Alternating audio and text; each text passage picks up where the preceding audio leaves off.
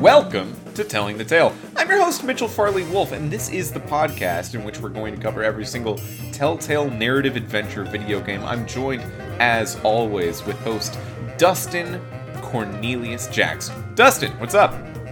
Hey, this is Dustin Cornelius Jackson. You might remember me from uh, the last episode. Oh, oh, okay.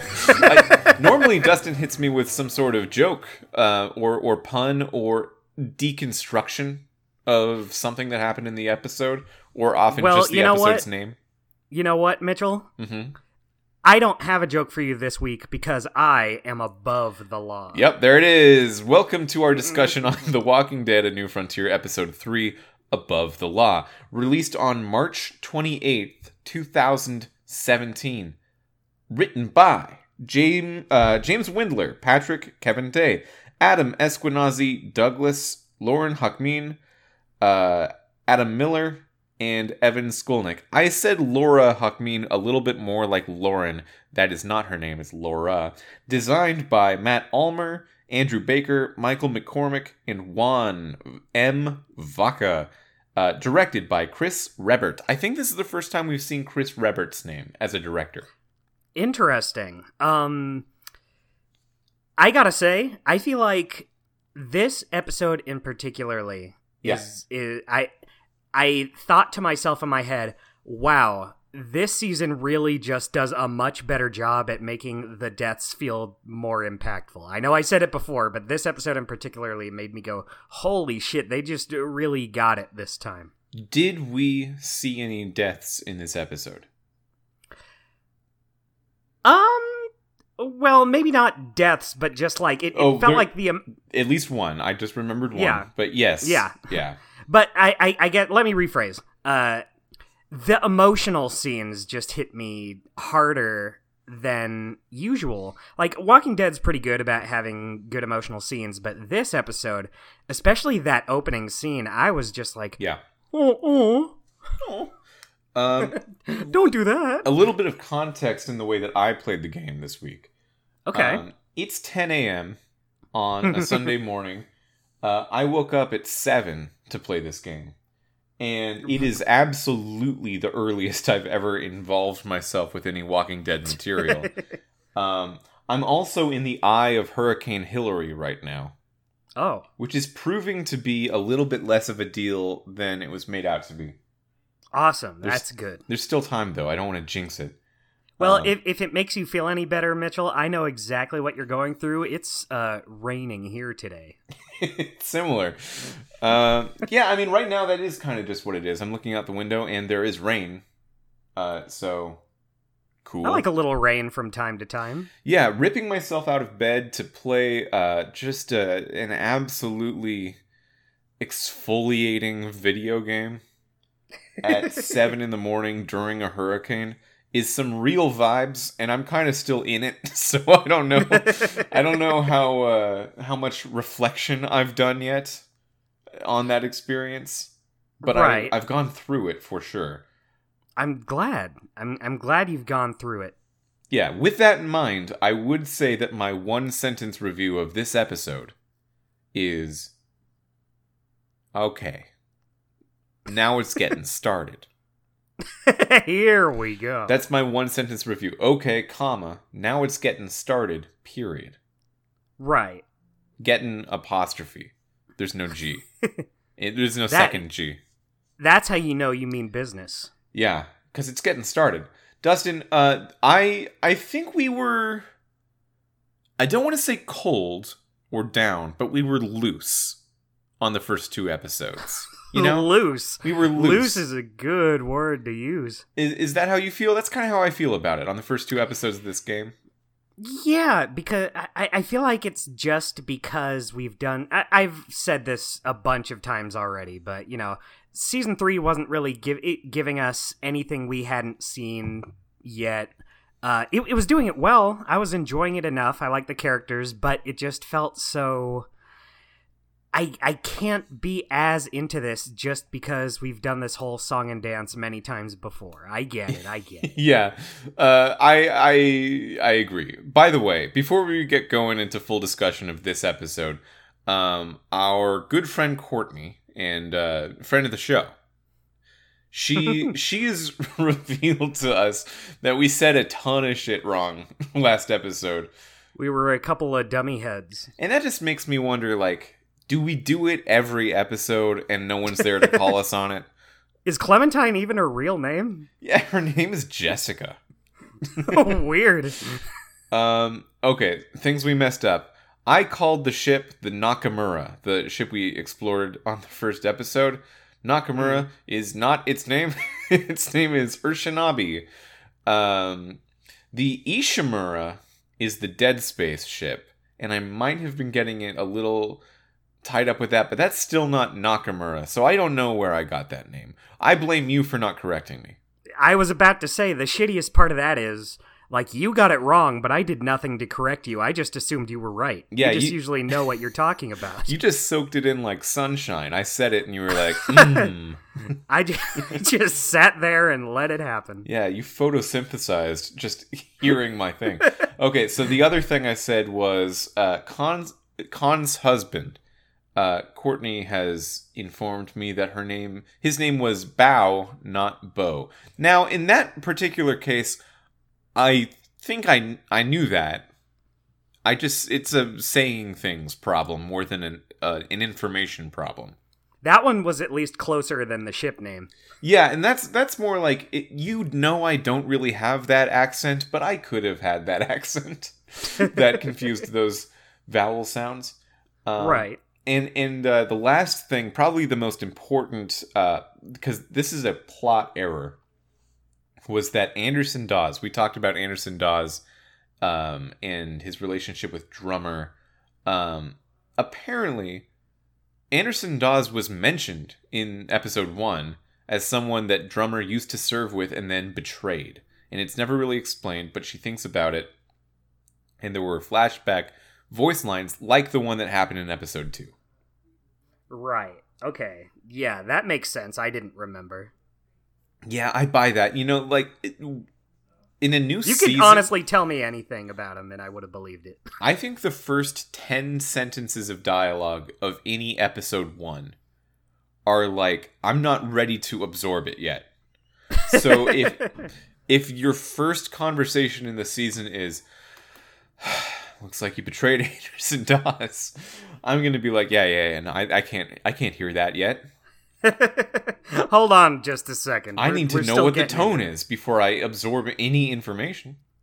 Yeah, can you, like, do a puzzle where I interrogate a rat first? Yeah, could I, like, maybe move lasers in a, like, on a mirror-based maze? Let's start a little easy. uh, yeah, so, okay, sorry about that, and thank you for uh, keeping us honest, Courtney. If you have a correction for the show, we do do corrections every week. You can send them in to at correction on X. We'll get it. Mitchell's Correction Corner. Yeah, the the handle is at correction, comma. The comma is written out in, in letters in the at symbol. Mitchell's Correction Corner, presented by Dustin Cornelius Jackson. That That's how you get us. Yeah. Yeah. I mean, that's where all my money goes. How do you feel about Cornelius as your middle name? Um, it's not, but I like it. Yeah, I, right? I could, I could vibe with Cornelius. I was thinking about some of the uh, the names in that, like, family of names. Uh, since we were playing Batman, and there's Falcone in there. Falcone's first name is Carmine, and that just That's feels a good like one. Yeah, we could bring that back. I don't know if I've ever heard it outside of being a mob boss. Yeah, I've never heard anyone with the name Carmine. Yeah. Uh, it feels evil, but I like it. So there's that. Yeah, I, I like that. I like that you like it. Speaking of feeling evil, how'd you feel about this episode of The Walking Dead? We said it was strong. Yeah, I liked it. I like I like this episode. Uh, it, it, it we're getting into the thick of it. Like you said, now it's getting started. Okay. Now it's getting started. Yeah, I agree with me. And... Uh, There's there's a lot in this episode that, um. By the way, this episode only came out. Th- sorry, not only. I, I think this is a big jump. Uh, after the first two episodes came out on the same day in December of twenty sixteen, this one came out in March of twenty seventeen. That's a while. Breath of the Wild came out between these two episodes, episode three and four. Or, sorry, two and three. Two and three. Wow. That, I feel like that part kind of fucks me up. The Switch came out between episodes two and three. Yeah, I was there. I was outside of a Best Buy in line for like twelve hours because I didn't pre-order it. Were you playing The Walking Dead during the Switch launch? I don't you think so. You might have so. been the only person in the world. No, I, I, I don't think so. I, I if I remember right, I waited until the whole season was out to play it all. Yeah, I... Or maybe I, I didn't. It's I, been so long, I can't possibly know. I know that the Walking Dead games did make it to Switch at some point. Yeah. Um, but I know that it wasn't there at launch. It, it, like this season, I feel like this season could have been on Switch at launch, and they, they didn't do that. Yeah. Uh, you know what's it, it's it's interesting thinking about what Telltale games made it onto Switch, because in my mind it's not that many, but a fair amount did. Like yeah. The Walking Dead games. I know uh, Minecraft I, did. Minecraft did. Uh, Tales from the Borderlands did. Yeah, it definitely feels like Telltale is a pre-Switch company, but yeah. uh, there was like a solid year and a half, or almost two years, uh, from from March of twenty seventeen to the autumn of twenty eighteen. So yeah, about about a year and a half, uh, where they coexisted. And of course, if you're a video game company making relatively low graphical scope video games during the time of the Switch, especially during that launch period when it's going crazy, um you put your stuff on it, you do that. Yeah. So uh yeah, it makes it makes sense, but it does feel like a different era somehow, even though it was so yeah. recently that we should just know it. Yeah, it, it's just it, it's a weird uh It, it, it's it's weird to see them cross, but uh, I like it. Like, I would go, uh, not that long ago, I went to Best Buy, and they had New Tales from the Borderlands and for the Switch, and on the cover, it just has a sticker, uh, includes the original Tales from the Borderlands. And oh, yeah. uh, that just that's crazy to me, even though I feel like it shouldn't be. Crazy that it includes it, or that it's... Just crazy that Tales from the Borderlands is on the Switch. Right, yeah, yeah. I uh, I don't think there's anything Telltale did that couldn't have run on the Switch. Well, I, I guess now The Expanse probably can't. Um, yeah. Actually, I don't know. Maybe it could. So much of it is empty space. Yeah. Um, I don't think it is, though. It's not on Switch. Right? Yeah, I, I don't think so. Um, yeah, I, I would, I would, I would be kind of surprised if it were. I don't know yeah. why though. I, you see, that's Nintendo's losing a lot of games just by having uh, such a such a weak console comparatively. Xbox just did that with Baldur's Gate. You hear about that? No, I didn't. What happened? Uh, so the the the story is that Baldur's Gate three. Which is uh-huh. really tearing it up right now. People are loving that game. It's becoming a moment. Um, they had no plans to make it console exclusive, with the exception that like it just couldn't run on Switch. Um, so it came out for P C. It is uh, within the month going to come out for P S five. The only reason it's it's uh, different in time is just to make sure it's what ready for like technical reasons. Um, and they wanted to come out at the same time as P S five on the Xbox, but they uh, there, there's an aspect of the game where you can play split screen co-op, so you can like do couch co-op with it. Okay. Um, on the Xbox Series X, perfectly fine, runs about as exactly as well as the P S five. On the Series S, it can't, because Ooh. the Series S is simply not really the same amount of power as the uh, as the Series X, and Series X is like a real current gen console, and the Series S is kind of another mid gap between the previous generation and this generation. So yeah. Larian said, we're not going to release the game without uh, split screen on the Series X, and uh, Xbox won't let them do a different version of the game for different consoles. Like uh, anything that ha- anything that comes out on the Series X has to also come out for the Series S. Right. Which, like, is costing them what is probably going to be a lot of people's Game of the Year, and, and is, I think, a very likely contender for Game of the Year at the Game Awards. Right. It could yeah, have come out boy. on Xbox, and they just sort of didn't do it. What a bad call. Yeah, it cost Xbox having one of the Games of the Year. They just could have, but their uh, their weird Series S versus Series X infrastructure seems to have inadvertently lost them the game, and has created, at least for the time being, they, they say they're working on it, uh, but at least for the time being, it's a PlayStation exclusive now. Just that just because sucks. Sony had paid no money for that, and it just happened. Boy, t- that's that's a goof. It's a goof, right? We call that a goof. Yeah.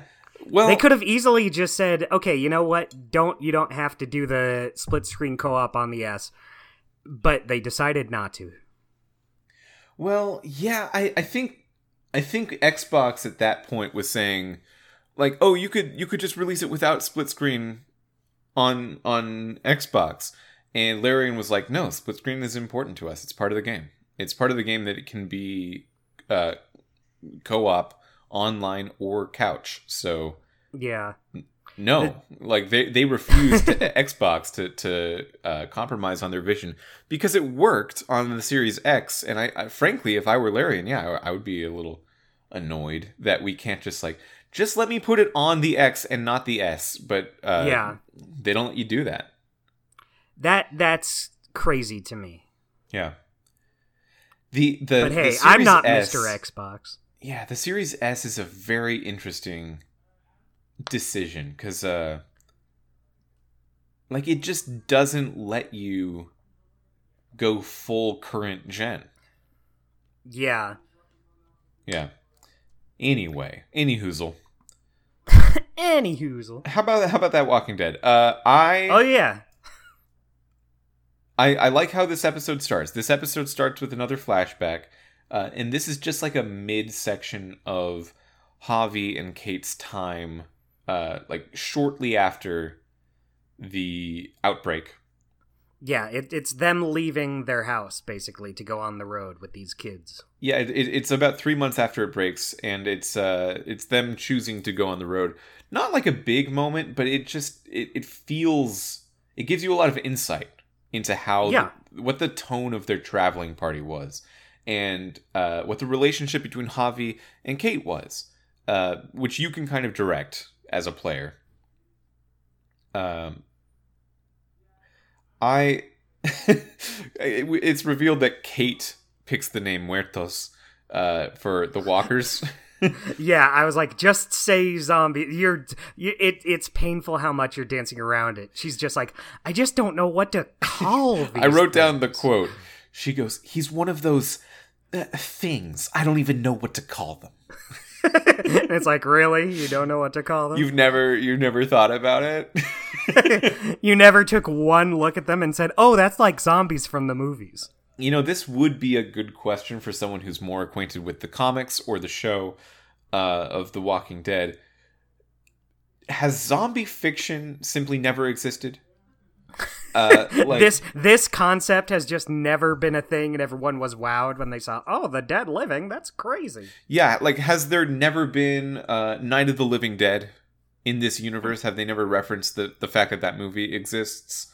Or that, uh, like, Louisiana style uh voodoo folktale and religion have ideas of zombies? Like, it is that not from anything in this universe? Is that just not part of it? Because obviously I, I, it is different from our universe, because, well, there's a zombie outbreak, so how many yeah. other things are different? I think it would be great if they just kind of mention it offhandedly, like once ever. They're just like, hey, you know, this is kind of like that one movie, uh, Night of the Living Dead, and the person they're talking to is like, oh, yeah, I can see that. And then they, ju- it's never brought up again. Just everyone else in their traveling party is like, I've never seen it.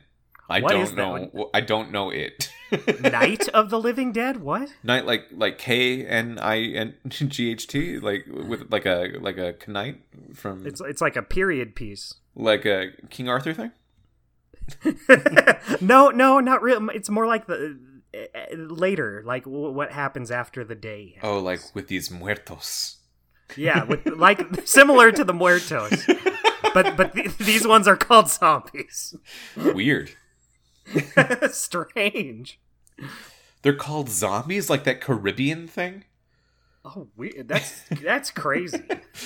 Uh, okay, okay. So once we come back to, uh, we're like kneeling in front of the gate, right at the at right. Richmond, and mm. David comes up. He sees that Kate's dying. All of a sudden, you, you know, we're we're let into the good graces of the group. David. Uh, I think we had a conversation last episode about, like, are we ever going to be siding with David after what we've seen in these two episodes? He's such a dick. Uh, he is such a dick. It, it's yeah. David's a very complicated character, I think. I will give this episode props for humanizing David in a way that I thought was um, very unlikely that I would feel about him. Yeah, d- totally agreed.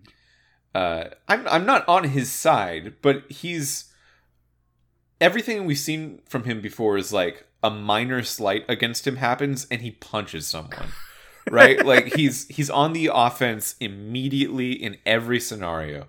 And you dropped my glass? My famous army glass? It makes me happy. You knew how I felt about that army glass and how happy it made me. Yeah, and he was like about to start a domestic about it. And it's just your army glass, man. You're not even in army right now. Yeah, are you drinking something right this second? Um, yeah, so I, I think the episode does a very good job of like um, at least making you f- forget a little. Nah, maybe for not for, forget's probably the wrong word, but... Um, it shows the good side of David, the side of David that makes you remember, like, yeah, he is my brother, and not in a yeah. way that like is very happenstantial. It it's just happenstantial. Yeah, we'll we'll run with it. Uh, like he's your brother in a way that matters, in a way that people care about. People care about yeah. their their brothers, and and you are actually starting to care about David at least a little bit. Not maybe in a practical sense. I don't think they've made a strong argument for Javi, like, suddenly really and actually allying with David. Um, yeah, I, I do think they do a good job at keeping David kind of in a gray area, though. Like, yeah. you're not sure whether... Like, something happens later. Mm-hmm. That we'll we'll get to it, but boy, it's kind of a roller coaster. No, just say it. Say it now. I think we're going okay. on chronologically enough. Okay, cool. So uh, later on, you find out that uh, when Clementine was part of this group, yeah, uh, David specifically kept kicked her out of the group mm-hmm. because she was she was stealing uh, medicine for A J, who was sick. Uh, but he also says, "No, we're just gonna keep A J." Yeah, yeah. He kicks. that's that's a real he kicks dick move. Clementine out because they have medicine, and the doctor there says, "No, you'll waste it on him." And Clementine says, "But we're we're saving it for someone who needs it, and he is that." And he the doctor says, "No, nah, he'll die." No, don't this don't. Yeah, the doctor's like high off his ass. Yeah, and he's wrong. It turns out. It turns out that A J yeah. survived because of that medicine. Uh, so A, Clementine was right. B, the medicine was saved exactly for a scenario like this. Uh, C, even though they're mad at Clementine in the moment, they still steal Clementine, essentially her son. Uh, yeah. That, I mean, we, we, we can talk a little bit about what it means for a twelve-year-old to have a son. Um, but yeah, just like every part of that was so rude and shitty. And, yeah. uh, David's still like, well, you, you had to, you know? Right. But the thing that these Walking Dead Telltale characters can justify by saying we had to is uh, is is it's a growing list. It's a vast list. Yeah, I, I guess I hadn't considered that you had to. Yeah. that that didn't cross my mind. I thought you didn't. Hmm. That's, that's on me. Yeah, sorry. I, I guess I was wrong. Yeah. But, um... So then after that, you have to let you have to choose whether or not to let David into the shelter you're in. Mm-hmm. Uh, that's being swarmed by these muertos. Yeah. Um, I let and him in. I I let him in. It just felt like. It, and here's the thing. After that scene, I was like, oh, I'm just never going to be on David's side. Fuck this guy. This is like as bad as it gets. Fuck you. Uh, you are just a bad guy I don't want any part of. Yeah. But then once he shows up at the shelter, I'm like, well, I feel like Javi would still let him in. He's still his brother. Well, it just felt narratively not like the time for the showdown, you know? Like, yeah. This isn't where we kill Uh, David, and I'm sure it's not, because uh, we do so much with David in the rest of the episode that uh, I bet that if you don't let him in, he just gets in anyway, and he's like, yeah. What was the door stuck or, or something like that? I don't know. and, and then everyone's like, oh yeah, uh, yeah, yeah the door is real tricky. yeah, sorry, man. Didn't hear you. I was over here uh, sleeping. but but yeah, I totally get what you mean. Uh, In that one scene, it, it just convinced me, okay, I hate this guy, never going to be on his side for anything. And then, like, right after, it's like, oh, he's still, like, a human guy. He's, he's, what he did was extremely shitty and bad. Yeah. But, I, I don't know, he doesn't strike me as, like, someone who is not worth keeping around, I guess. I think at the end of this episode, even though he's got a lot going on, and I'm more endeared to him. I do yeah. think it would be better if he just died. That said, that said, uh, it, it was the wrong time for it for a number of reasons. I think Clementine's instinct to tell Javi to not let him in was uh, clouded with anger, because really yeah, Clementine definitely. needed to know where A J was mm-hmm. uh, and what happened to A J. She thinks A J died, but um, it turns out he didn't. So. He, like she, she needed information about that, and she knew that, but she was just mad. So like it, it didn't seem right to not let him in that time. Right. Even though I totally get where Clementine's coming from, taking someone's mm-hmm. person is just yeah. B- boy, what a shitty thing. Yeah, ju- just a ridiculous thing. Uh, although you might be taking David's wife. In terms of taking, well, that's that's fine. People. It's her. Ch- that that one's fine because it's her choice. It, yeah, yeah.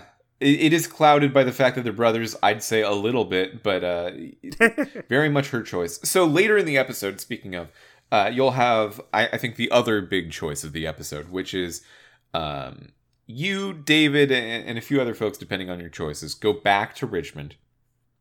You're infiltrating the place, and your goal is to get Gabe and Kate, who are in uh, a hospital room. They're they're taking care of Kate. She's uh, pretty sore and, and in pain, but she's fine. She'll survive. Yeah, she she kind of plays it up to get everyone out of the room. She's like, ooh, ooh, owie. Yeah, I mean, she does have probably a pretty terrible side stitch that is making it hard to breathe and walk, but she can breathe and walk. Yeah, she she's t- she specifically plays it up at one point because she needs to talk to Javi alone. Yeah, um, but but uh, th- that's before. So now you're going back to that hotel, or not hotel, hospital room, and uh, you're trying to get them to go. And mm. Kate says, "No, no, no, I don't want to meet up with David at all." Um, Kate Kate's basically giving the player the justification of, oh, I'm not splitting up a marriage. That's done. David doesn't know it, but like, um, this is no longer a willing partnership. Right. Uh, so it. What did we talk about that review of, of this game that says this game is exactly as good as how much you want to fuck your brother's wife? no I, I don't think we did.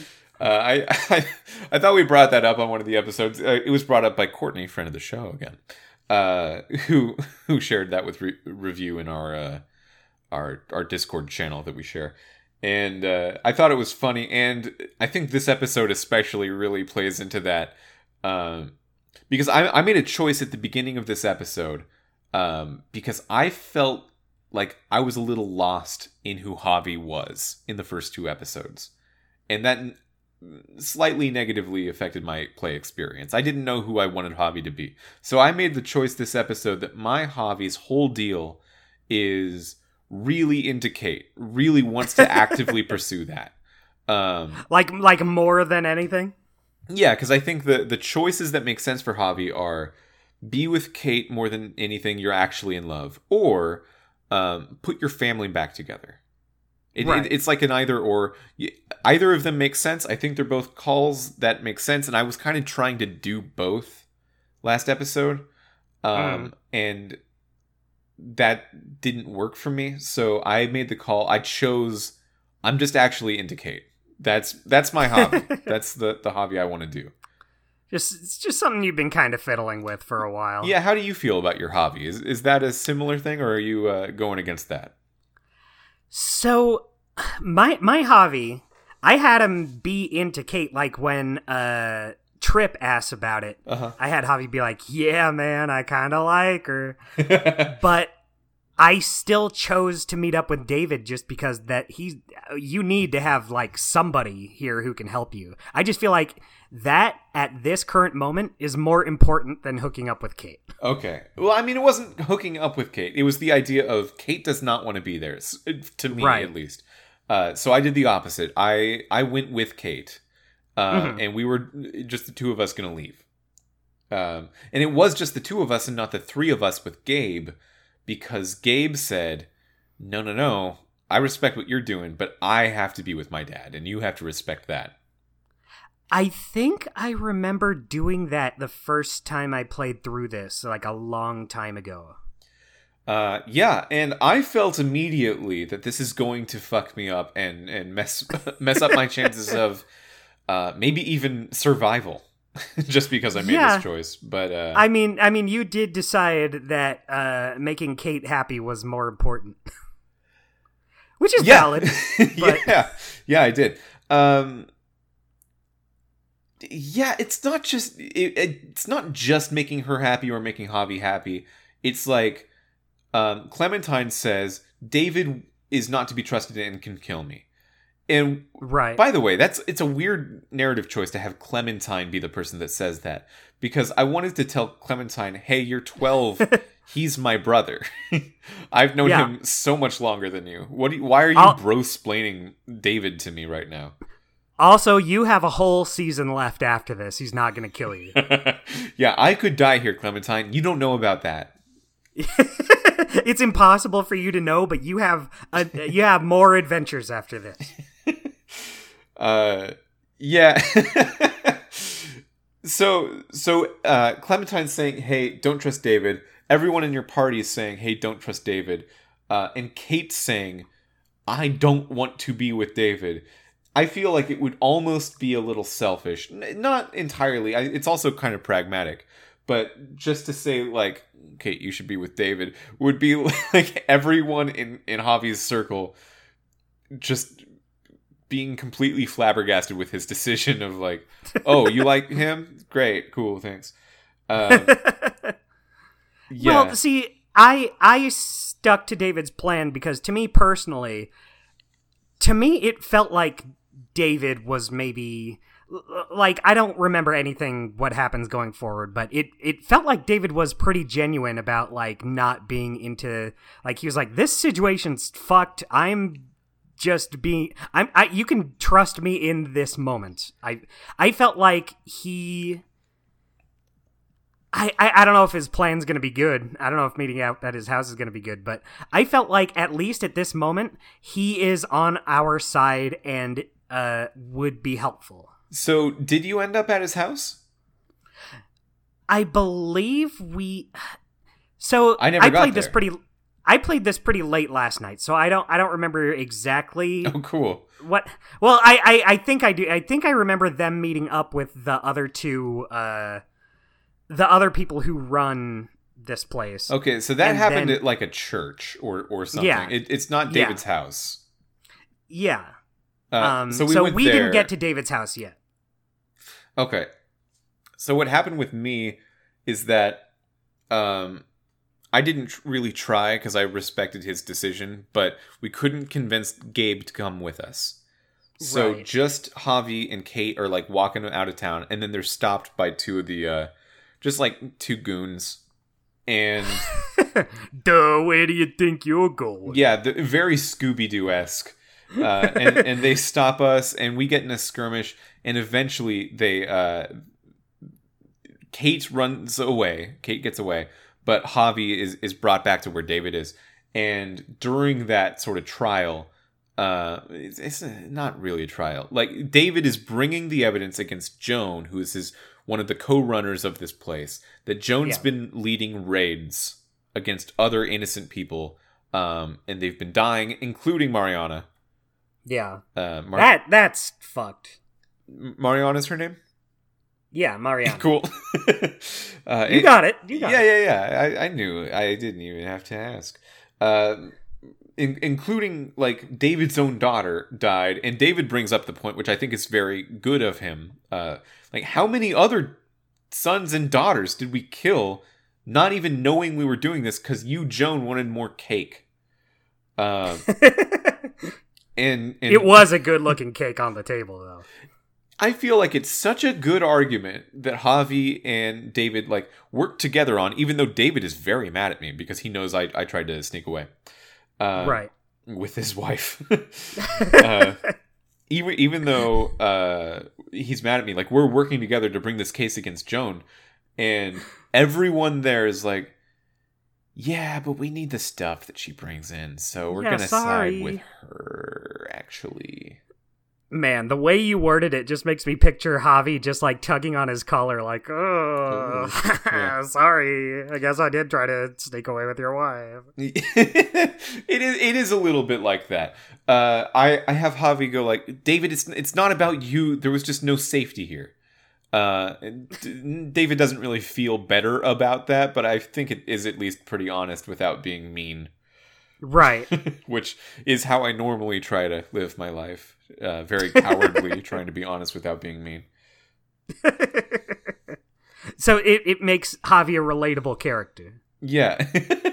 uh, by the way, as they're like trying to sneak past some guards right before this, uh, Trip is with you. And Trip says, how are we going to get past these guards? Mm. And then you hear the guards say, all right, let's hang out right here for a while. And then the other... Let's hang out right in this specific spot. The other guard says, smoke break. Woo! Telltale and their their long history of good, stupid guards. Great guard dialogue. Let's hang out right here. I think the company's strong suit is writing believable dialogue, and when it comes to guards, they throw it all out the window and have a completely different approach. they have they they know what they want to do with the guards' dialogues, and it's not believability they're after. Yeah, well, because if they if it was believability, they'd just be like just boring guys who stand there. I think they're like, these are characters mm-hmm. that are not going to matter going forward. Let's do whatever we want with them. Yeah, that first time through Tales from the Borderlands, they have such good guards in that. Such good guards. Yeah. That first episode I mean, I will, is so good. Yeah, totally. I, I will say, even new Tales from the Borderlands, I think we appreciated the guards oh, yeah. more than like the rest of the game. Yeah, you got Hubert Hot Dog in there? Who could forget Hubert Hot Dog? See, it's not it's not all bad. It's just mostly. A lot of memorable names in New Tales from the Borderland, uh, e- even if the, the game itself didn't really appeal to what we were finding interesting in some of these Telltale games. Yeah. But a lot of good names. I, I really like Hubert Hot Dog. Very, very brutal scene earlier in the episode where we kill Badger. Yes. If, if you choose to kill Badger. Yeah, so... Badger, for for those keeping score, is the member of the New Frontier who uh, led the attack against Javi and Kate early on in episode one, and uh, eventually became the person, I think it was him specifically, to shoot uh, Mariana. Yeah. Yeah, so obviously David's not happy with it, but he needs to like lie low about it for a while. But uh, later they just run into him, and David gives Javi the, the go-ahead to just chase after him and let him have it. Um, I was not conflicted at all about killing Badger. He, A, tried to attack me also. So, like, we're in a fight. It's not yeah. just an execution. You were defending yourself. Yeah. Uh, but but Jesus doesn't like it. This really got under my skin. This made Jesus go from weekly guy last time to unweekly guy this time. Yeah, I guess from Jesus's perspective, we could have, like, knocked well, no, him... No, fuck, fuck his perspective. Well, yeah, yeah, just just trying to explain what he's, what they're saying he's seeing, which is, like, we could have knocked him prone, taken his guns and weapons, um... And, and maybe, I guess, done what we what I did for Max, which is to not kill Max, and we're using Max as leverage to get back in there and use mm-hmm. as a witness against Joan. Um, but yeah, I mean, th- it really couldn't have shaken out that way in a way that I would have understood it to go. I know yeah, that he... you can not kill him, but someone has to kill Badger in that moment. Yeah, you can choose to kill him or let him uh, become a walker, because he's dying either way because you shoot him in the in the torso. But yeah, Jesus comes at you like, uh, I, I guess uh, human life isn't something you, yeah. you value very much. And I'm like, go fuck yourself, you idiot. I... I eat, go eat your own ass. He attacks me first. He would have killed me. He killed Mariana, first of all, and then he was coming after me. Yeah. Uh, go, you weren't there, so get off my... You leave. I'm glad you're out of here. Go home. Yeah, he needs to do the thing that everyone from the show does in every one of these Telltale games of, like, I'm going to be important right in this fight, and then I have to set sail. I have to be on the great blue yonder over Wander. Yeah, I... I, I really wish you could just really let him have it, because I was like, you just became worse than David in my eyes. Maybe maybe that's an exaggeration. Yeah, I think but, a little bit, a little bit. But in that in that moment, I was like, you get out of here. I never want to see your face ever again. You literal idiot. He was my weekly guy last episode. He was mine too, and now I never want to see him ever again. Um. Yeah, so I feel like this is becoming a little convenient that every time we see a new, um, like like like a new civilization, a, a new group of people in one of these Walking Dead stories, they are right about to have the gnarliest infight. Like, it, it has to be right now when Hobby shows up that the Joan stuff comes up, right? Like... Every single time we meet a new group of people, one of the the the leaders is realizing another leader is not on the level. Yeah. Like, right away. It, it's as soon as we were introduced to, uh, it, I think it's Clint and Joan and Doctor What's his name? Doctor Octopus. Doctor the the the, the doctor. Oh, I had it. I had it written down. Um. It's sort of a longer... Doctor Lingard. Lingard. Yeah, so Lingard, David, Joan, and Clint are the four heads of this community. And as soon as we're introduced to uh, Joan and Clint after we've already met Doctor Lingard, I'm, I was just trying to guess, like, okay, is it going to be Joan or Clint? Who, who's not cool here? Because um, it has to be someone, and it's Joan. Right. Although Clint and Doctor Lingard did pretty much roll over for her. Yeah, and neither of them are very cool either. I, I guess Clint is probably, like, the most okay. He's just kind of, like, not on your side. Yeah, but Clint's whole like... thing is growing food, and that's really the only thing he's concerned about. So, like, I can't I can't fault him that much on that. Uh, Doctor Lingard really should have a backbone of some sort. Yeah. He's got this southern gentlemanly voice about him, too, that very slowly and cautiously explains why he's a piece of shit. And, like, he's just talking um, into circles a lot of the time. He's talking at all. Yeah. Uh, fun character, but yeah, not a good guy. Good, good vocal performance. Great vocal performance. We should have more people in real life that talk that way. I think we're losing them. We're losing them to mainstream news media that always have their anchors talk like someone uh, someone from Los Angeles. I guess someone with my voice-ish. Am I the problem? I could have had a southern you, voice you if I was tr- a completely different person. Yeah, that's true. You should have thought about that. I should have thought about that. My dad does have a, a slight Missourian accent. Oh, that's c- close enough, I guess. Yeah, I could have had that. You could have, and you chose not to. If, yeah, he was also born in Southern California, though. I don't know why he has it. It's... Do I have an accent of any sort? I don't think I do, but I don't know if people are like, oh, he's got that Idaho accent. You, no, I don't think a... I, I think your particular way of talking trumps any accent that you could have. Cool.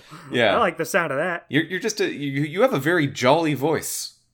Oh, wow. I, I never thought of myself as a as jolly, but I like it. Really? I think of you as jolly all the time. Oh, ho, ho, ho. Yeah. I'm going to I'm gonna start doing a Santa laugh from now on. That's basically your your deal. It it. I mean, Santa's got a, a very uh, somewhat gruff old man, big guy voice, though. Right. And and I don't, yeah, I don't he, think that's Santa you. Claus. You've just got the jolly part. Oh, thank you. I, I don't know how you should take that or not, but I think it's true, and I think you deserve it. I like it. it. Yeah, it's, it, it is good. It's great. It maybe, if there is an Idaho accent that I don't know how to look out for, maybe it's in there, but uh, I haven't yeah, I, really flagged it in that way. I've just always wondered about it, because to me, I just sound like I'm just like talking normal, but then I wonder, like, what if everyone else is like... Ugh. He he got that Ida, those Idaho uh, vocal stylings. Do I feel like I have a different accent than you to you? I don't I don't think so. I, I think you just sound like Mitchell. That you see, that's the problem. We might be too close well, to the we issue can work to identify on. What's going on. That's true. We need to be on the outside looking in. Um, yeah. So speaking of outside looking in, how does David? It's not a good segue. How does David react to you when you meet up with him? Because he's mad at me. Um, he just doesn't react, I guess, since, you know, it was the plan. So me showing up is, he's just like, oh, good, you did that thing you said. yeah, yeah, in retrospect, I guess I really wouldn't have lost anything if I just went with David's plan. But uh, it felt like the right thing to do in the moment uh, to get Kate out of there, so...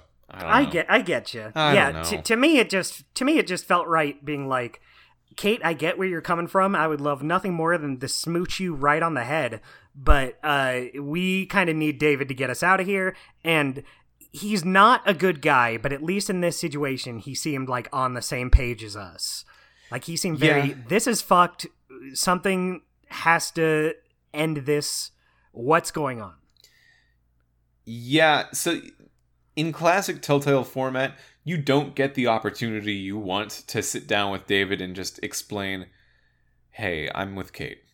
You, you, know, you know how Kate was uh, my wife before? Or your wife you before? You know how, you're saying this to David, you know how Wallace and Wallace and Gromit can never just do the thing he has to do? I'm doing that right now in not I'm telling not gonna you about I'm not going to be a Kate. Wallace. I'm not going to be a Wallace about that. I'm just going to tell you what's going and David, on. David, like, understands. You, you say, I'm not going to be a Wallace. And David's like, okay, I get you. I'm following. Yeah, I mean, I'm not I'm not happy, but I'm glad you're not a Wallace about it. I, so I guess it evens out. um, yeah, it's it, it it's a obviously rough situation for David no matter what. Like, you do get an opportunity to talk about Mariana. And uh, David takes that hard, but also responsibly. And in a way that I think that that was the conversation that kind of turned me around a little bit on David. Uh, David's not just like shooting up people. Like he's not yeah. just throwing a tantrum like the old version of David we might have expected to do. yeah.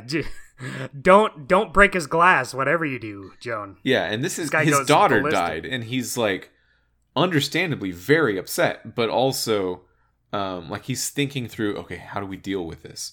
Um a very respectable approach in a tough situation. Yeah. Um but yeah, you don't you don't get to do that with Kate, which is the thing you want to do. Um or or at least I did. I, I was I was trying to figure out like I just I if we're going to fight, let's fight right now. And then be and then be done with it. because there's two more episodes that we could just be happy in. Yeah, we could just we could it could just like be a cool situation. Yeah, you can't you can never just do the happy episode in The Walking Dead. Has there been a single episode of The Walking Dead that's been at least more good than bad? Not even a little. Like there there are like small moments. Yeah, I... like like half of an episode has done it. Like like uh, when you go to that the the Christmas tree building with yeah. and you meet up with Kenny for the first time in uh season That's two. Exactly the one I was thinking of. But that, that ends might be pretty the one... bad. Yeah. It ends pretty bad and it starts pretty tense. Yeah, you don't even get to have a roll credits episode transition in the middle of that. You have to experience the bad thing before the episode can end. Yeah, I, I think that's just the way The Walking Dead is. You don't get to have happy episodes. Yeah. Yeah. Um, I guess I guess Michonne ends all right, depending on what yeah. you do. If you save the, the, the girl. Yeah, yeah I, I, I think so. Um, it, it's better than like, because before that we did Walking Dead seasons one and two, which both have uh, pretty downer endings. Yeah, not but, not like energized by those endings. Yeah, um, but Michonne at least had like you're still in this shitty world, but it ends on a more positive note than the others, which I guess is appreciated. Mm-hmm. Yeah, that is nice. That is nice. uh, yeah, I, I just can't imagine this going well, but I I foresee a path. This is this is my speculation. I foresee a path out of this season where Javi and Kate are still alive, and maybe I'm maybe I'm a fool. Maybe I'm an optimistic fool, Dustin, for thinking that could be possible. But that's what I want to try. So that is that is what I'm aiming for as a player. And you're uh, aiming to keep a couple of the main characters alive, like just the two. A couple. Yeah, I mean, hopefully we can get Gabe in there. Hopefully we can get Trip in there. I wouldn't turn my nose up at even David staying alive. Uh, but, uh, I mean, we're going to have to make a choice at some point. We're going to make yeah. we're going to have to make a pretty big one. And I think that my choice already to tell Gabe that we're leaving David and then just end up with David again and know that Gabe is going to come up and kind of spill the beans, I think I already messed up a little bit. I think David's already going to be mad at me. So, probably, yeah. Yep. wouldn't, wouldn't, wouldn't that be a crazy way for it, for it to end? Uh, David is now part of your party and joining you, but Gabe stays behind and becomes the new king. Yeah, he's like the boy king of Richmond. Uh. Exactly. That I, I I gotta say, I wouldn't have seen it coming. Well, Gabe didn't stay behind. He was trying to stay with David. So wherever David goes, Gabe will be. That's that's true. Maybe by the end he will decide, no, my people need me. Yeah, Gabe. Gabe will someday become the boy king of Richmond, but it's not time yet. Yeah, that's his arc. He needs to he needs to grow into it. Yeah. Oh, well, great. Uh, how do you feel about... I guess we covered everything. Well, I, I just want to ask, how do you feel about Clementine's role in this episode? Because I think more than either of the past two episodes, really, Clementine has become much more of an accessory to Javi's story. Yeah. Um, I like it. I like having her around. I like... S- I I like this story that she's in because it justifies putting her in like a really bad spot. Like she lost A J, she was kicked out of this group and lost the one person she had. I buy that. Like it gets me on her side. I buy her anger. Uh, I thought Clementine was pretty good this week. Yeah, it's it's interesting to think about Clementine's role in relationship to Telltale's arc with the game itself, because we know that there's four seasons of the show, or of the game, uh, and we have a, a, a little out of fiction knowledge that it starts about Clementine and ends about Clementine, and it really is Clementine's arc. We, maybe we shouldn't know that, know that at this point in playing through the game, especially if we were playing it when it was coming out, but I think mm-hmm. even then you, you could make the inference that that's what's happening.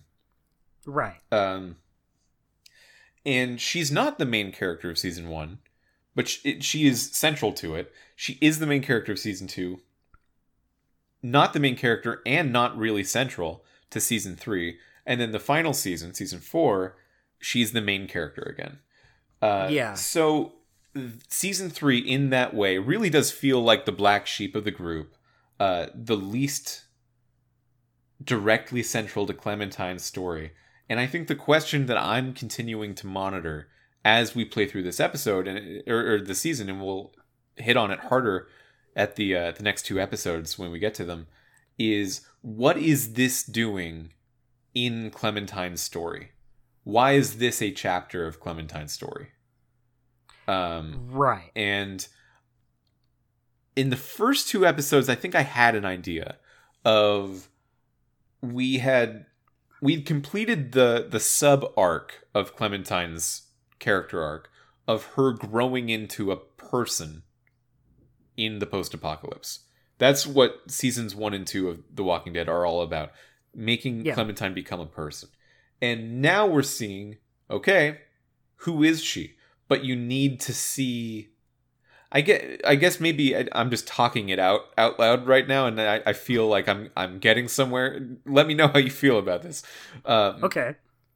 Maybe we have to see it from someone else's perspective in order to understand who Clementine is. Because if we were doing Clementine, if we were Clementine, we wouldn't be as responsible for what she's doing to the rest of her world. Like the the the cause and effect that she's putting out there is mostly felt by the other people that have to deal with her. So we can't be her. We have to watch from afar. You have to witness her. Yeah. But it's still not really like her choices that are driving this thing. It it it almost feels sh- uh, shoehorned in a little bit. Um, interesting to me right now. Uh, like I, I don't think her story with uh with A J and her past experience with David, um, is that load bearing compared to anything else that we've seen in this season for this season. Like you could okay. take out Clementine's part, and I think it would play the same, right? Uh, I. Th- think so. I mean, I mean, I will say that scene with him taking A J, that did really affect how yeah. I see David. Yeah, that's true. That's true. And and I, I feel like that helps. Uh, like I was saying, I felt so conflicted about him because like that one scene just made me go, oh, fuck David. David's the worst. And then immediately right after, I'm like, all right, I'm going to let you in. And I guess I'm going to follow your plan. Yeah, I guess I guess my, my question, and we won't ever be able to really know unless we ask, and I that would be easy enough to do, so I guess we could know. Um, when they were planning and writing The Walking Dead: A New Frontier, were they uh-huh. doing it with the idea that, like, oh, Clementine's arc is done, but we're just going to still have her hang out and be part of the story? Or were they doing it with the idea of, Clementine's arc is a four-season arc, and this is an important part of it. Uh, yeah, I'm not sure. Yeah, I mean, I, I think it, there's a strong argument that the end of season two is the real end of Clementine's arc. Although, of course, we haven't seen the rest of this season what they'll do with Clementine, and we haven't seen what the final season will do with Clementine. But uh, yeah, like. We we don't know what'll happen with A J either, but if season two ends with Clementine taking care of A J, and season four starts just with a time skip of Clementine taking care of A J, that's going to feel like season three really didn't need to happen. So like what are we what are we getting out of it while we're here? And I, I guess the, the easy answer is just a completely unrelated, different, but maybe still very good story. Um, but I'm I'm wondering if there's more. Yeah, I, I guess we'll see. If if I remember right, um, at the time when season three was coming out, uh, season three was done as kind of a jumping on point. Like, focusing on this new character means you can bring in some new fans to it who can just start at a new frontier. Hence why it's not called The Walking Dead Season three. Um, but, okay. you know, still have Clementine in there for the fans. So, I don't know. Maybe it, it's part of a stronger narrative overall. Maybe it is just like a season that could have been a one-off. Um, yeah. The, the weird part about it is, is that season four, the, the final season, is so soon after the end of season three. It's like less than a year. So that's crazy. That that I feel like that's even crazier than season three coming out at the same time as the Switch. Yeah, yeah. Uh, but like there, there's almost no gap between three and four, which is why it would be so strange to me if the idea with three was we're kind of starting over, but Clementine is still there. And then season four is like, nope, completely reversing the ship. It's about the story you've been following this whole time. It is not the jumping on, uh, on point. We're going to call it the final season just so you know what's up. Uh, so for, yeah. for them to like recoil and turn around the direction so fast, um, I guess based on what happened in season three, is is uh, is, is strange because like we've played worse Telltale games. Yeah. I, I don't know if I like what I've seen so far in A New Frontier nearly as much as season one or two, which were very strong and among the best Telltale games, I think. Um, I f- I feel like there's things about it that I like just as much. Yeah, but but I it, wouldn't it see might... this as like a downhill turn. I, it, a slight yeah. downhill turn, but like it's fine so far.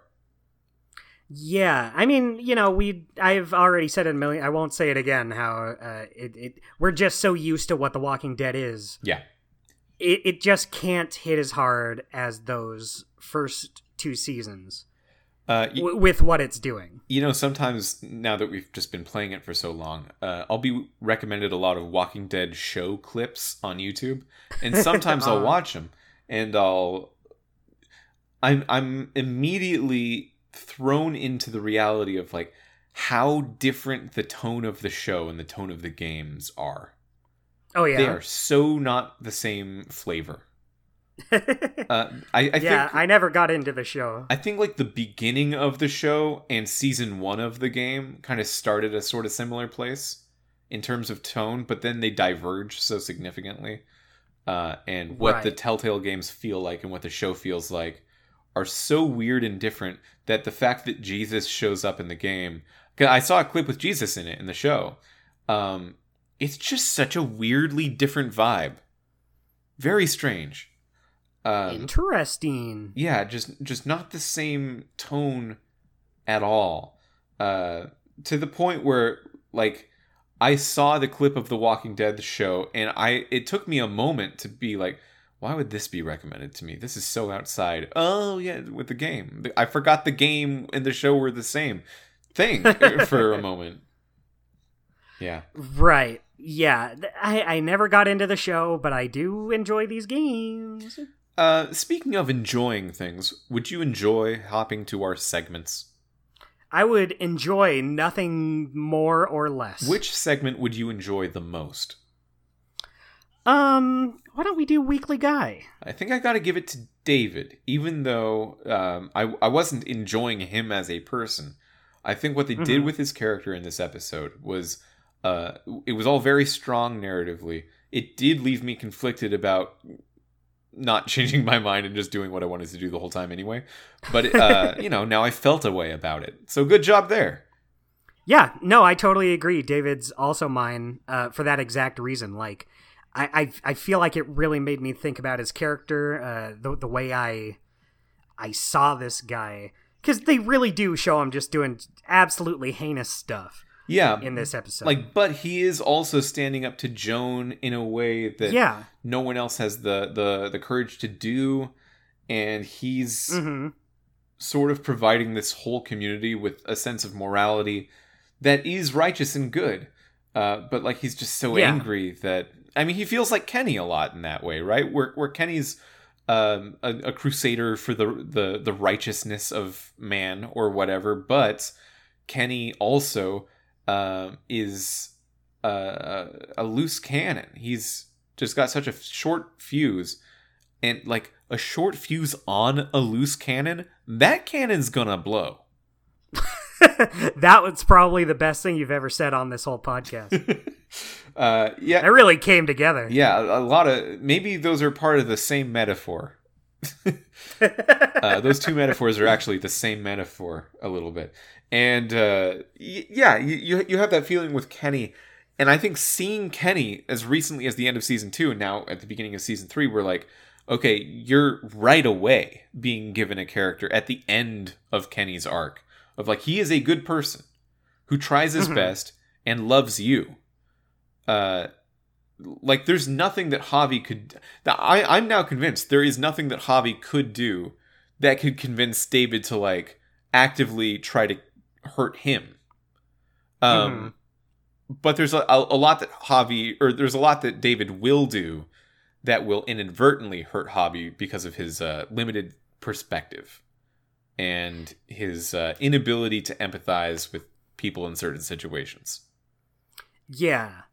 Uh, you know you know what was a weird thing they did with David at the beginning of the episode that kind of gave me an expectation, but I'm not sure if it was really that followed up on, is um, at the beginning when D- David sees that it's you, uh, his son, uh-huh. and uh, and Kate, he... does not even say hi to Gabe at first. Yeah. Gabe has to come up to him. He is like, whoa, Javi, it's it's crazy that you and you alone are here. Yeah, my wife's on the ground. But how are you doing, bro? And then Gabe's like, no, no, hey, Dad, it, remember me? Yeah. I'm your son. And so I, I thought that was going to uh, paint... Uh, a uh, more clear picture that, oh, this guy is not like a family man. He did not come back for them. He obviously just doesn't have a strong relationship with this kid.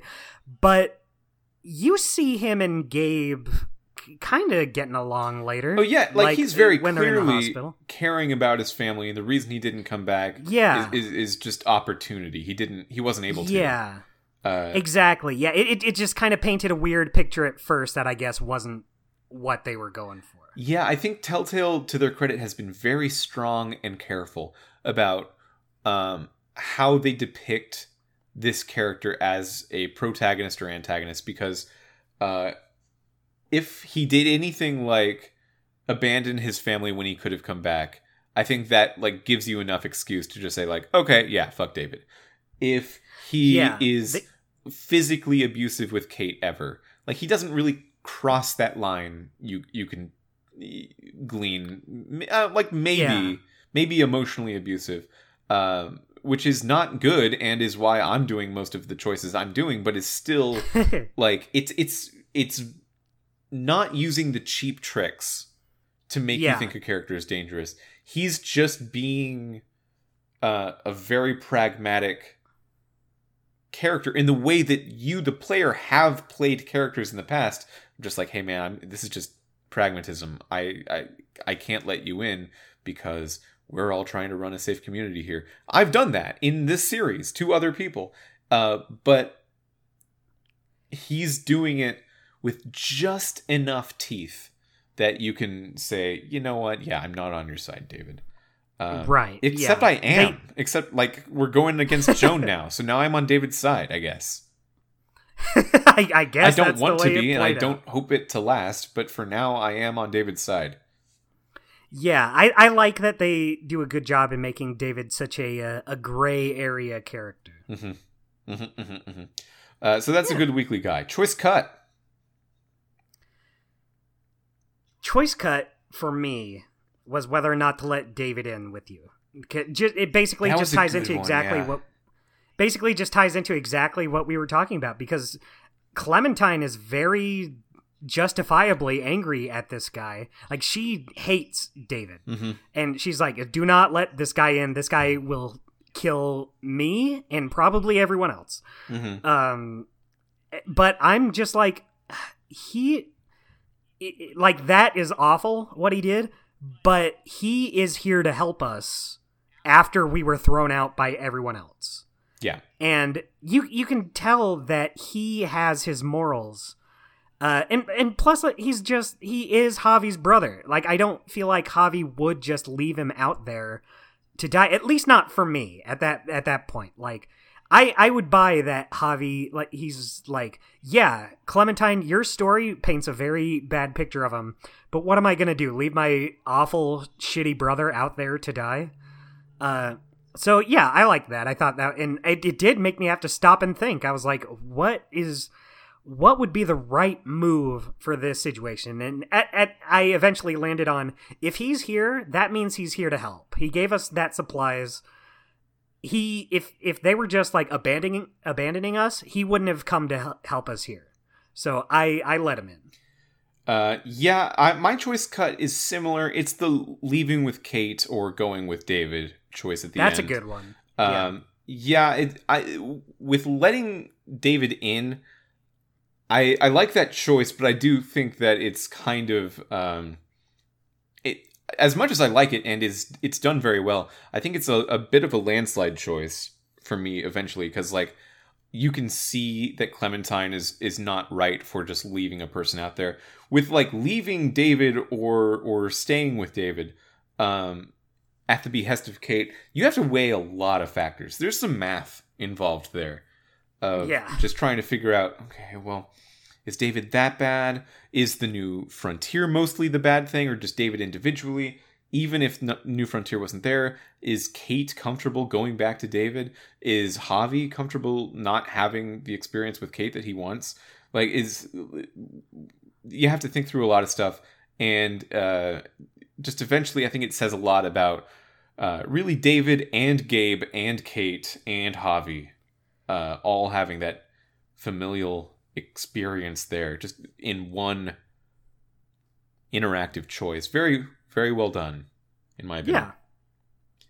Yeah. Uh, agreed, agreed. And golden moment. Mine is the A J flashback with the tent. That's a good one. Yeah. Uh, really just makes you hate everyone in the world. Uh, It does show uh, what lengths Clementine will go to for this kid. Yeah, you know, something that Telltale has done quite often is just showing Clementine as this small person surrounded by a bunch of naysaying adults that, like, aren't right about something. It, it's it's very Matilda-esque, just showing, like, hey, this yeah. kid's in the right here, but these adults are going to be like, well, you don't understand what you're talking about. I'm big, you're little. I'm, I'm I'm smart, you're dumb. I'm right, you're wrong. I've got about thirty years on you, and I think I'm smarter.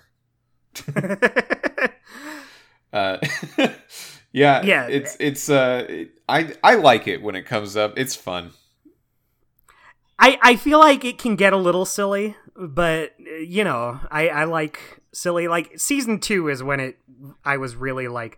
All right, this small ten-year-old child is just right about everything. Well, and yeah, all like the still not bit wrong. Scene is probably the, the biggest yeah. example of that in the whole series. My favorite, it's not really the same thing, but my favorite scene is when, uh, uh, who are the characters Clementine is with at the museum? Uh, oh, uh, there's no way. There's no way I could pull I, their names. Yeah, it's it's been too long. It's the but, red-haired uh, woman and the black man from season yeah. two. Um, I I love when uh, so they're trying to get the water that's uh, behind one of those. Uh, uh, what do you call them? Uh, it's like a, a shutter. Yeah, it, um, it's like a, a a cashier's stand thing with the uh, yeah with the shutter down. Yeah, it's it's stuck, but it's open a little, and they're just like, gosh, if only there was someone who was small enough to get in there and get to that water. Is there is there like anyone? Oh, was his name Mike? Mike. It was yeah. Mike and Bonnie. Bonnie! Mike and Bonnie, yes. Yeah. Yes, yes, yes. Yeah, they're just like, yeah, Mike, are are do you think you're small enough? And he's like, no, I don't think, Bonnie. Uh, Bonnie, God, how about you? Only- no? Okay. Only there was someone here, and they're just like looking up, trying to not make eye contact with Clementine. Looking for birds they could train. Yeah. And Clementine's just like, I, I guess I'll do it. Yeah. She's getting that, that's, she's that's... getting tall now. She's getting like reasonably heighted. Yeah. Mm-hmm. Yeah. They grow up uh, so fast. I, I know. Just it feels like just yesterday she was uh, a a young child in a treehouse. Yeah, by the way, at this point, uh, the, the kind of like pseudo relationship stuff they were pointing out at the beginning of episode two between like, ooh, maybe Clem and Gabe, I think that feels more ridiculous than ever right now. Yeah, well, especially at the end, because Gabe is kind of like, well, you know, I, I'm just kind of, I have to know, be with my dad. And then meanwhile, well, Clem is a full mom. Yeah, like they they are the same age, I guess, but they they're so different in maturity. It would be it would be weird. Yeah, it, it it's but it's just funny how. Uh, did you get this? Maybe you didn't. If uh, he ran off to be with his dad, but for me, uh, Gabe was like, "I'm just you know I'm just kind of glad Clementine's here. I'm just I'm just kind of glad she's here." No, I didn't. I didn't get that. That's fine. Yeah. Yeah, and you're just like, oh, buddy, that's not gonna happen. uh, yeah, it, it's like a car, uh, dog chasing a car. What are you gonna do, Gabe, with Clementine? She'll kill you. What are you? What are you gonna do? Bring her a flower? Yeah. She's killed so many people. She doesn't want to see your, like, video game collection or whatever. Yeah. He can almost do a skateboard trick. I can't quite do the kickflip yet, but I'm trying. I'm gonna, I'll be able to do it soon. I call this a half kickflip. And Clementine's like, wow. Uh, what's your golden moment? Just the opening. I thought that whole opening scene yeah. was so well done. Just it, it really sells that emotion of uh, because uh, that's what I was thinking of early. Because earlier I said they do a good job of uh, making the deaths feel meaningful, but then I, I kind of stepped back from it because I was like, oh wait, I don't think anyone died in that scene. But no, it shows one of uh, Gabe's friends was had become yeah. a, a walker, a, a muertos, one might say. Yeah. Uh, and they really talk about it. Like, I think that's what was missing from season two is a lot of these deaths, they just move past them fast. Yeah, in season and, two, there is no real reckoning with the zombies. They're not a critical part of the story. Uh, yeah. It, they... Like, like, having to deal with them is... But in season one, the zombies are very much a part of the story. You have to reckon with the fact that Clementine's parents turned. Uh, yeah. And Lee eventually would turn. Uh, that that is rough. That feels worse than than anything else than that that typically happens. And uh, you get a, a small flavor of that with Gabe's friend Drew, who you don't see him turn, but you you recognize him. Uh, yeah, as you do have to put him down. Mm-hmm. Uh, and yeah, I guess that's what was missing from season two for me, because as soon as someone dies, they're just like, nothing we can do. Let's move on. Let's get out of here. And here, you know, they take time to have Kate and Javi talk about uh, Gabe's friend. And also when Mariana dies, it, they take the time to show like how people feel about this shit going down. It, it just really makes it feel meaningful. And and I, I do like season two, but I just feel like in season one, the deaths of characters yeah. were huge. You were like, whoa, that that really impacted me. And in season two, it's like, ah, there's Nick anyway. Yeah, in season two, the only death I, I think I really care a lot about is Kenny at the end. Well, for me, it's Kenny. It would have been Jane if it was Jane. Um, it, I just, like, the end of season two matters a lot. It might be the most significant death in any Telltale game for me, but everything else in that season is really in service of that in a way yeah. that makes it feel very muted until you finally get to that moment. Uh, yeah, and that, and, and that like, is a hard I... thing to do in an episodic game where you can't really in, in a in, in a long form game. And this is why I, I really am strongly thinking New Telltale should consider a a long form game instead of an episodic game if they if they want to like. Um, innovate on what can be done here, because you can do something like Walking Dead Season two where it's all leading toward a moment that recontextualizes everything you've seen so far without it feeling like you've got four episodes of nothing. Yeah, exactly. Um, and, and like Season two has deaths that affect me. Like, I, I hated seeing uh, Sarita die. She was nice. Sarita uh, was rough. I, I thought it was rough seeing Luke fall in the ice, but like yeah, yeah. that sucks. But like it, it feels like the characters don't get that time to think it's rough. It, it's it's just like, no, we got to keep this story moving. We got five episodes. Sarah's gone. She's done. She's underneath the stairs. Yeah, or whatever. Yeah, Sarah was was clearly a misfire because you can tell what they meant to do with it. Uh, yeah, like, that one that one affected me just because it made me angry. The, I was like, what the fuck? The moral of Sarah is trying to show Clementine, like, it, it probably is a good thing to be as nice and accommodating and trusting with people as possible, but in this circumstance, you will likely lose them, and you need to be aware of both sides of that exchange. And I think that's what they're yeah. trying to do with Sarah.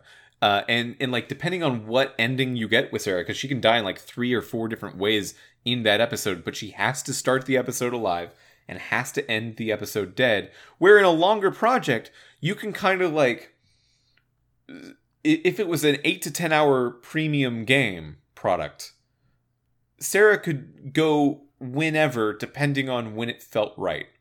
It didn't have yeah. to happen in one of the one and a half hour episodes.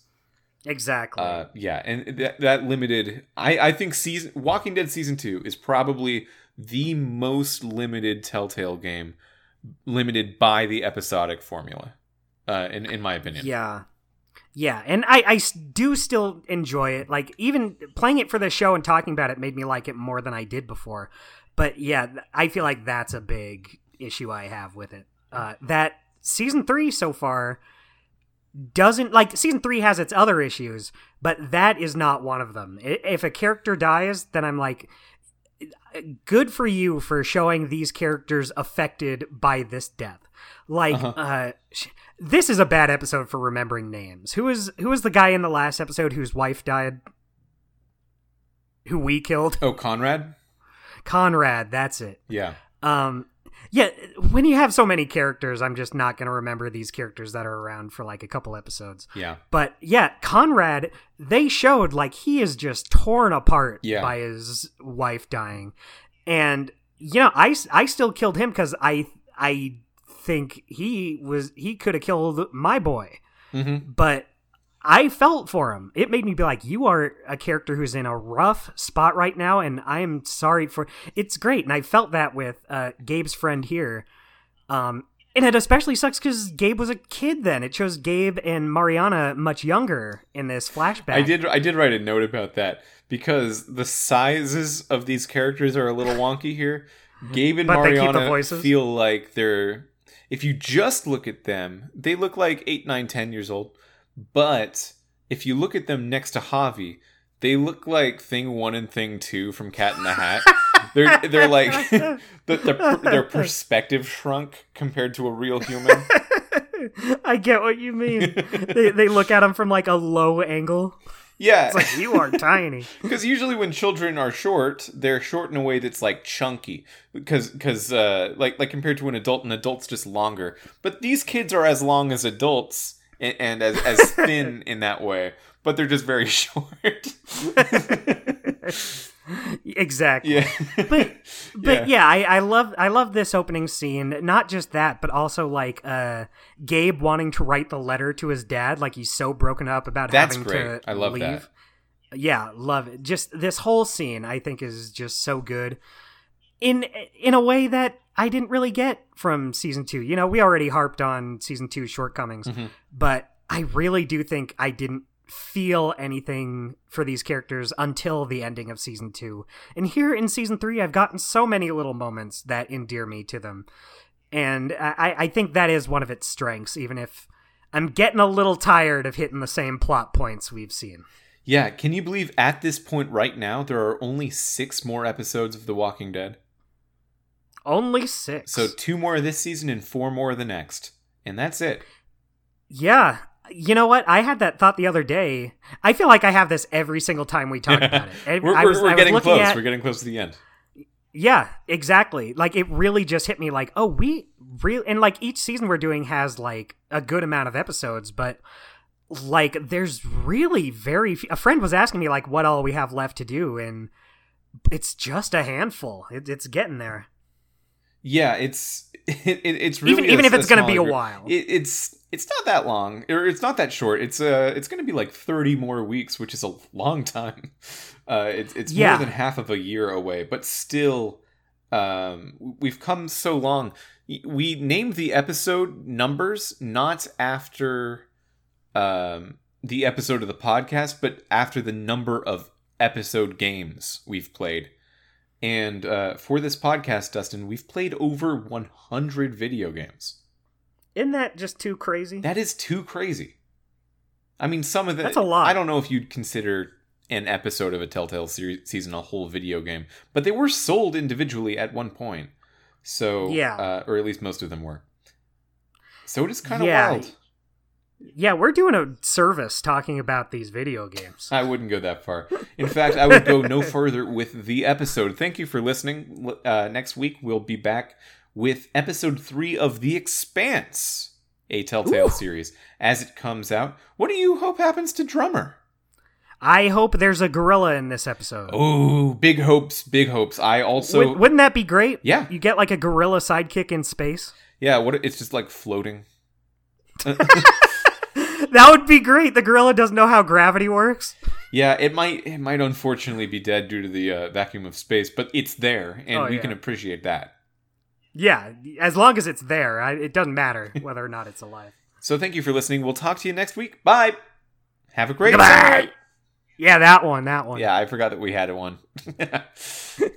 We should get a better one, huh?